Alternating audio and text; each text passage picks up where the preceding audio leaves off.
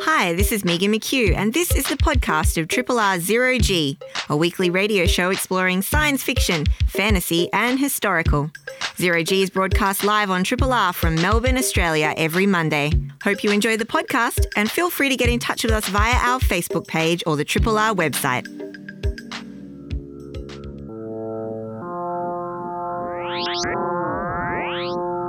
Zero G.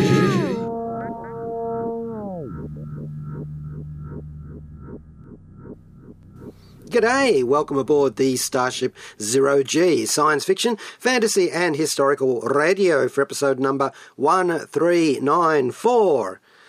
Yeah, I know I mistakenly told you last week's episode was 13904.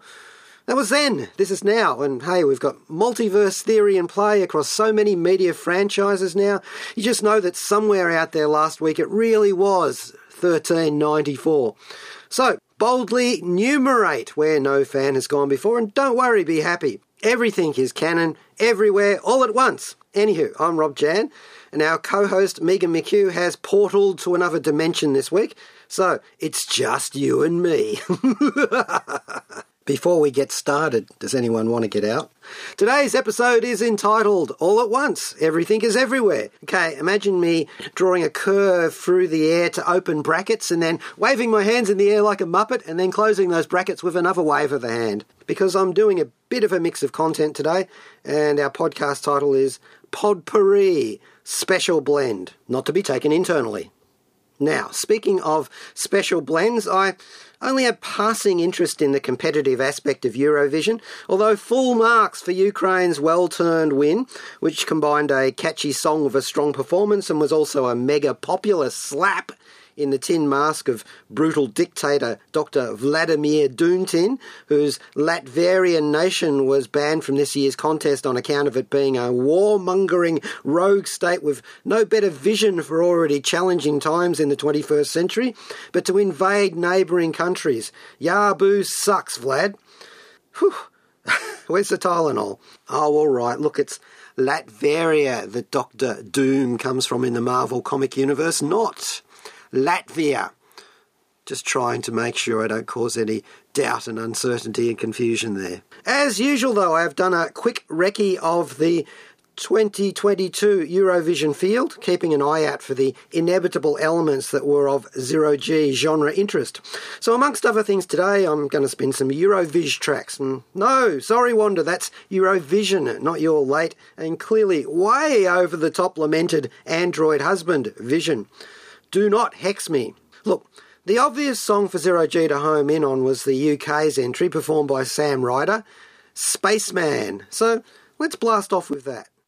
Hi, this is Cory McAbee from Stingray Sam and the American Astronaut, and you're listening to Zero G on 3 Triple R FM. He does the things that folks don't do that need to be done. Sam Ryder coveralled in a star spangled costume on the stage at Eurovision 2022, encapsulating the UK's entry, Spaceman.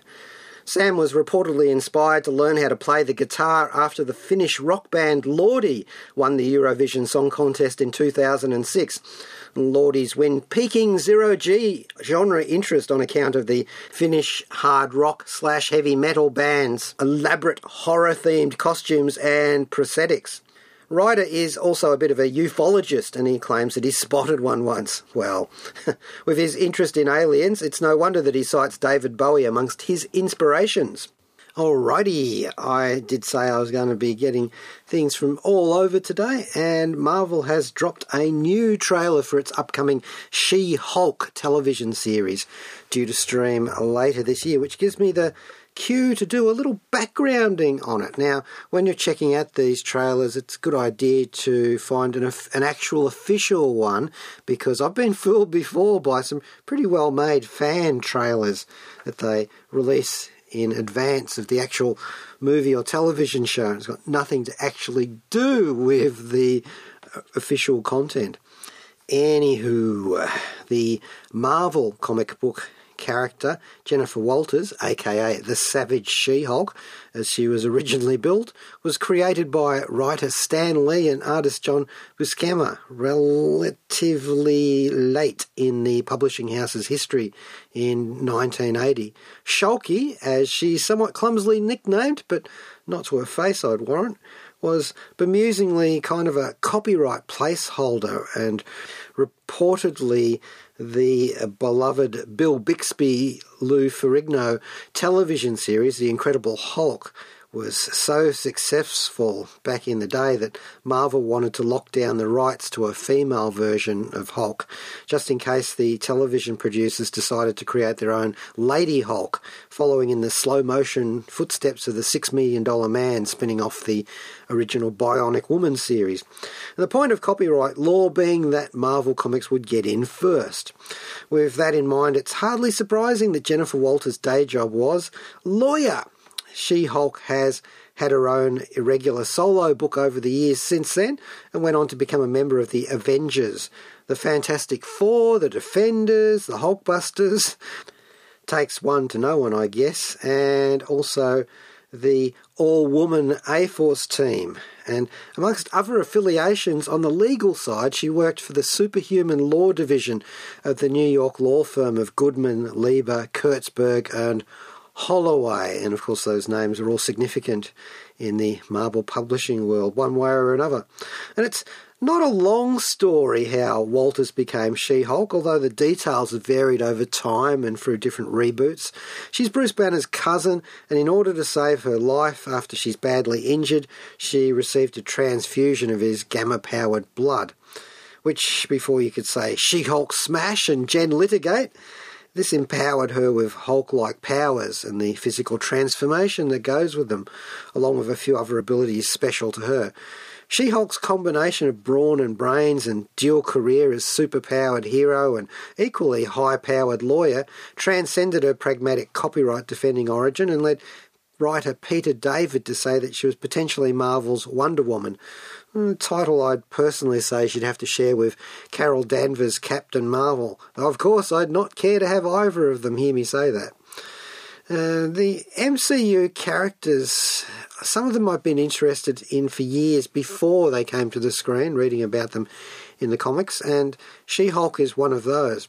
Now, cross media over the years, she has appeared in several animated television series and has been voiced by a variety of actors, like uh, in the Incredible Hulk animated series, uh, Victoria Carroll played the role. Best known for her role as uh, Marie Massey in the Alice series in the late 1970s. And some other women who have given voice to She Hulk include actress and singer Lisa Zane and Cree Summer, who's got truly vast credits across cartoons, live action TV, and movies and video games, Tara Strong, Rebecca Shoichet, and even Katee Starbuck Sackhoff and Eliza Faith Dushku. At one stage, Bridget Red Sonja Nielsen was even attached to a live action She Hulk movie project back in the 1990s, but nothing much came of that apart from a few potential laden photos of her in costume. Right, now we're all caught up, and now it's Tatiana Maslany's turn. A great choice. She's already spectacularly demonstrated her considerable genre acting prowess playing multiple clones in the excellent Orphan Black science fiction television series. Maslany was one of the stars of the 2002 science fiction series 2030 CE, but I actually think I first saw her in the terrific Ginger Snaps werewolf series of movies, uh, number two, Ginger Snaps Unleashed, back in 2004. She played a character called Ghost. And of course, she was also in George A. Romero's 2007 movie Diary of the Dead. But now she is the star of She Hulk, Attorney at Law. And I love the idea that it's focusing upon the legal career because, you know, also that means maybe we'll get a cameo from Daredevil playing, well, in his Matt Murdock guise as a really good lawyer. Now, this is supposed to be the uh, eighth television series in the MCU, produced by Marvel Studios, and I think it's going to be about nine episodes. It's created by Jessica Gao, who's an American TV writer and producer, and known for her work on Rick and Morty and Silicon Valley, Robot Chicken, um, Star Wars Detours, and Kung Fu Panda Legends of Awesomeness. All right, she is the showrunner for She Hulk Attorney at Law. And Maslany will be alongside Mark Ruffalo, reprising his role as the Hulk. Uh, Tim Roth, uh, also appearing again in a role he's been in before as the Abomination, a gamma powered and or super soldiers serum created monster. Benedict Wong plays Wong again, and we'll also have Jameela Jamil from The Good Place. She's showing up as a villainess called Titania. Now, some things about the trailer. I, I, like the voiceover. All right, that sounds like a standard narrative dodge, but in She Hulk's case, it's particular because the character is known for breaking the fourth wall, or at least the panel lines in the comic books. So I do hope they get into that. That's got to really be something that they'll lean into. Uh, we see the character getting hurt in a vehicle crash, although it's unknown whether it's that accident that injures her enough to get the transfusion from Bruce.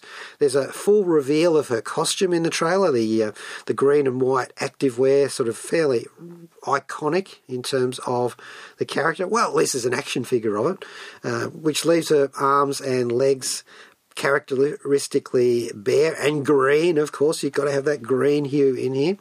Looks to me like they're also putting in her early garb as well, if you can call it that, but basically the remains of a white blouse that she was wearing as she transformed into the Hulk. You know, the drill, it's just like Mark Ruffalo's Hulk when he changes and sometimes bursts out of his clothing, that kind of thing. All right, now at this stage, she's not out of control hyper buff either, like the Hulk, um, as she is in the current Avengers comic, actually, come to think of it, but more of a slimmed down version, just bigger. and speaking of Hulk, Mark Ruffalo's Nerd Hulk has clearly taken his cousin under his wing to show her the superhero ropes. It's clear that that's a process that's going to have its ups and downs, as he's not exactly the ideal mentor.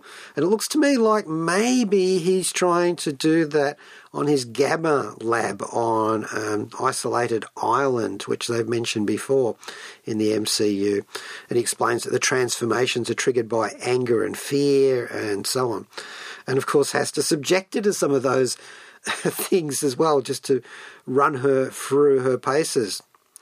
Uh, we also see Tim Roth playing the Abomination, and we saw him do that in the 2008 Incredible Hulk movie opposite Ed Norton but more recently in the Shang-Chi movie, where he was doing cage fights for, or perhaps even temporary liberty, something that the Sorcerer Supreme Wong was arranging, to be sure. And it's intriguing how the sets in this television show tie directly into the scenes that we saw in the Shang-Chi movie.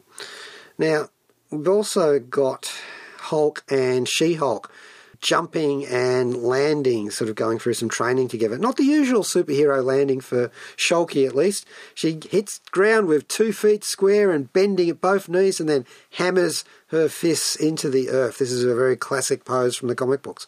Speaking of the comic books, there's a, a villain in here, Frogman. Now that's a, out of left field. Also recently seen in the uh, the Iron Man comics too. Uh, I hope they lean into that one. He's a kind of a funny kind of character. But they are certainly getting into the law side of things, which is all to the good. I think that's one of the stronger aspects of the She Hulk series. And speaking of stronger, uh, She Hulk's appetites, amongst all things, when she's in that form, are quite strong, and they do have a bit of a chuckle over her dating. Now, the CGI does look a bit unfinished in the trailer, the lighting and the rendering, but I have no real reason to not attribute this to a trailer deadline. It often happens they tweak it and bring it closer to home by the time they get to the actual series. Sometimes, and this is the way it works, rendering it even on the day of first broadcast. I've seen that happen before. So we'll wait and reserve judgment until we actually see it on the screen. When will that be? Well, I think it's around about August this year.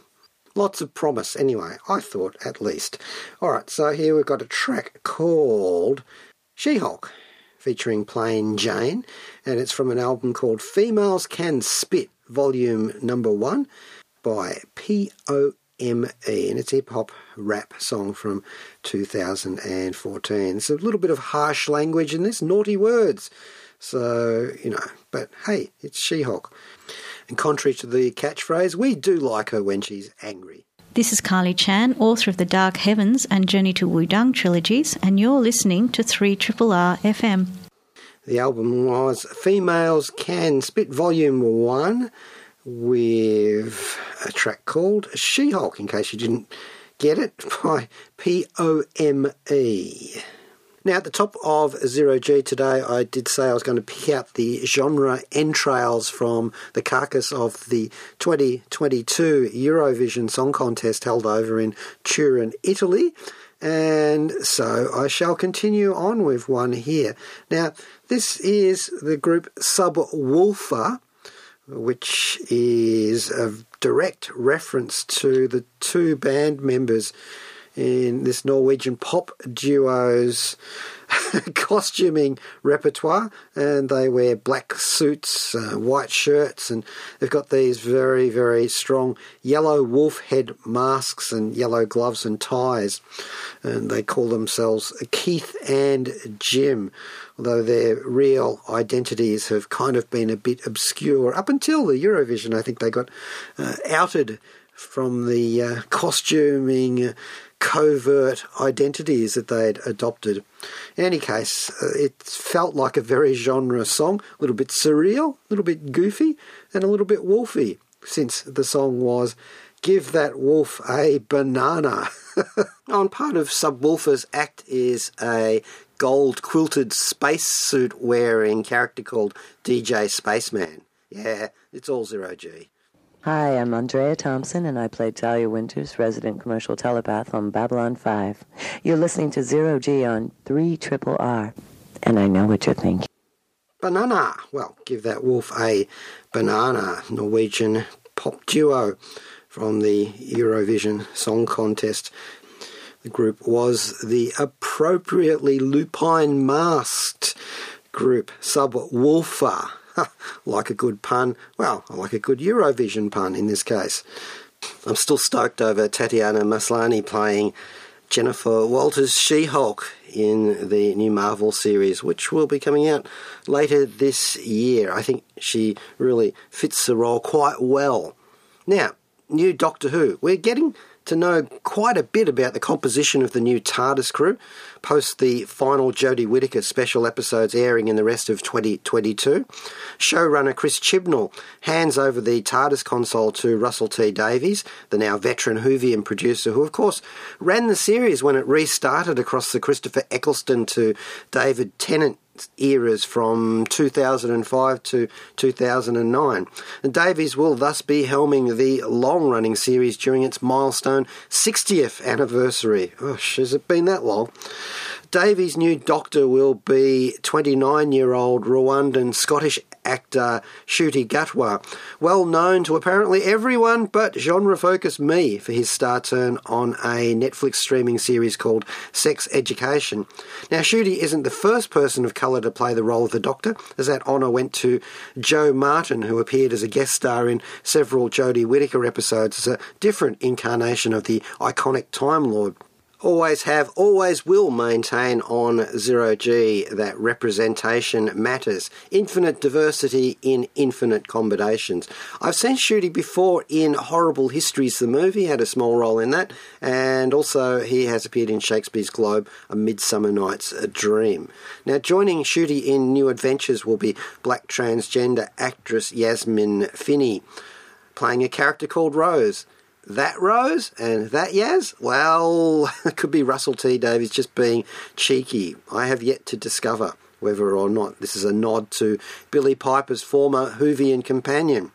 Now, Yasmin is previously also well known for appearing in another Netflix show I've not seen, the LGBT plus comedy Heartstopper. Now, an additionally welcome news, RTD returns David Tennant along with Catherine Tate to the crew, at least for the 60th anniversary special. Obviously, it's the 10th Doctor and companion Donna Noble. Doubling up on more on Doctors and Companions is a tradition of various anniversary specials on the show over the years. Wait a minute, RTD, Russell T Davies. Because he's a, a retread showrunner, do we get to call him RTD2? It's possible. well, it's all set for the much anticipated future and ongoing into 2023. Now, speaking of diversity, Australian singer Sheldon Riley is openly gay and diagnosed with Asperger's syndrome at age six. He is Melbourne based but has been over to Turin in Italy to represent Oz in the Eurovision Song Contest with his song Not the Same, which is about discrimination and exclusion and his experiences with autism had a great costume for Eurovision, and that's one of the features of the contest. And this one would have been a showstopper anyway a white jacket with a ginormous cloak and silver mesh mask, which is something uh, of a signature of Sheldon. I'm not sure if he's worn that particular mask before, or at least something similar on the show The Voice. Is in a custom made outfit by Melbourne couturier Aline Lecal uh, weighed a massive 38 kilograms and took about 2,500 hours to create 90,000 pearls, crystals, and feather. Sounds like very zero G friendly costume to me. So here we go with his song, Not the Same. Hello, my name's Sylvester McCoy. I played Doctor Who number seven and you're listening to me, and you're also listening to Zero G on 3 Triple R FM. Sheldon Riley there with the song Not the Same Eurovision contest entry representing Australia in 2022. As I've said before, I don't really care where they placed in the competition. That's not the point of Zero G, picking over the genre friendly goodies of the contest sad to report a bit of cancellation news in terms of the CW, which has been quite superhero series friendly.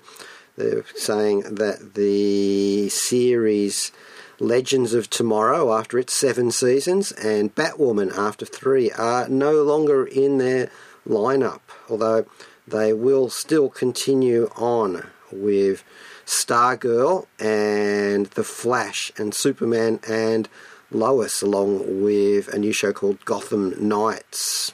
Oh, and speaking of cancellations over at Netflix, they've revealed that they'll not be going forwards with a Space Force season three. Now, Space Force was a bit of a joke to start with, created by Greg Daniels and comedian Steve Carell. Uh, it also starred John Malkovich, Ben Schwartz, Diana Silvers, Tawny Newsome, and Jimmy O. But this series I grew to love along the way. Wasn't just a sort of Trumpian gag, it in turn became its own entity as a science fiction series, I felt at least. So the thing is that it's ended on pretty much of a cliffhanger with Space Force having to deal with an asteroid bearing in upon Earth, which I think would have yielded quite a bit of interesting comedy. But it was not to be. You never know, these things sometimes go on to be picked up by other stations. Oh well, Space Force. I guess we never will find out why the General's wife was in prison. Another interesting development is the addition of a spin off to the long running series Supernatural, now gone after 15 impressive, hard working seasons. And this spin off is called The Winchesters, and it's basically about John and Mary Winchester before they actually had their sons Sam and Dean. And it's going to star Meg Donnelly from Zombies as Mary and Drake Rodger from the In Betweens as John Winchester. And they're also going to have uh, Bianca Kajlich from Legacies as Sam and Dean's paternal grandmother. quite an important character in the new show. Jensen Ackles has a lot to do with this show as executive producer and narrator, obviously, in between his new gig as the Captain America spoof character Soldier Boy on The Boys. This show doesn't seem to have any involvement from Jared Padalecki in it, which is a pity. Well, on the subject of supernatural and things that go bump in the night, the French entry for Eurovision this year had very much of a folkloric crafting of witchery in the deep woods, and it starred Alvan and Ahez. So we had uh, a single singer working together with a group with a song called Fulenn, and this was actually performed in the language of Breton, which is spoke in Brittany in the west of France. It's all about the empowerment of women and features some demonic influences. Part of the translation reads as By making wild beasts I dance, I steal the fire from their gaze full of desire and turn it in a song to sing in unison. She dances with the devil. So what? I dance with the devil. So what? I think Wanda Maximoff would be well at home with this song. Hello, this is Charlie Hayes. I've played several characters in various Big Finish audios, alongside, probably more famously, my uh, Helena Bonham Carter gasp. Do you recognise it? You're listening to Zero G on 3 Triple R FM. Zero G. You heard it here first. Into the Woods with Alvan and Ahez's Breton language version of the song Fulenn, the, the French Eurovision 2022 entry. Now, we've been running a genre filter over this year's Eurovision entries, and I was thinking about a David Bowie connection to Eurovision. You could certainly make a case for David Bowie mirroring the exotic costuming and makeup choices from Eurovision over the years, and vice versa. Of course, there've been many Bowie inspired entries. Got to thinking, were there ever any Bowie cover songs done at Eurovision? And was reminded by my partner that it's original songs. And I thought, did David Bowie ever cover any Eurovision songs? And he did! we have to go to the Absolute Beginners movie, uh, a 1986 musical film, came out from Britain, directed by Julien Temple. Not a really great film, but David Bowie does have a part to play in it. And he does a cover of that classic song Volare, which was originally recorded by Italian singer songwriter Domenico. And the thing is that the song was originally heard at the 1958 Eurovision Song Contest. So here we go, David Bowie covering a Eurovision hit.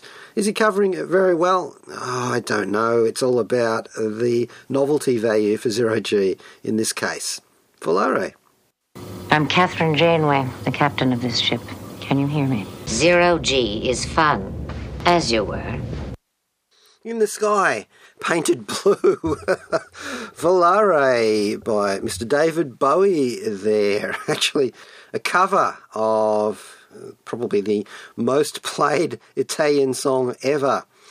Volare, recorded by Italian singer songwriter Domenico, but here covered by Bowie for the Absolute Beginners soundtrack from the 1986 Julien Temple directed musical Bowie hums along to that tune on as he hears it on a car radio in Absolute Beginners. I think he actually includes it a little bit in the Tin Machine tour. It's my life. It's to break into a few lines from it during um, Heavens in Here, at least according to Nicholas Pegg's indispensable compilation of David Bowie trivia, the book The Complete David Bowie. Now, turning to other musical matters, I'm still coming to terms and processing the impact of the death of the great, the legendary, iconic Greek electronic musician and composer, Evangelos Odysseus Papathanasiou, popularly known as Vangelis, died after a 50 year career in music on the 17th of May, aged 79, in Paris. Heart failure, was receiving treatment for COVID 19. So many incredible soundtracks, amongst other contributions to the genre. And of course, I think we will pay tribute to Vangelis with a couple of major tracks from Blade Runner going out from today's show. We'll go for the love theme and probably a bit of Rachel's song as well. Still taking it all in, really. All right, that's it for Zero G this week. Joe Brunetti coming up next with Astral Glamour. And thank you, as usual, to our co host Megan McKeough and also to our podcaster Kayla Larson.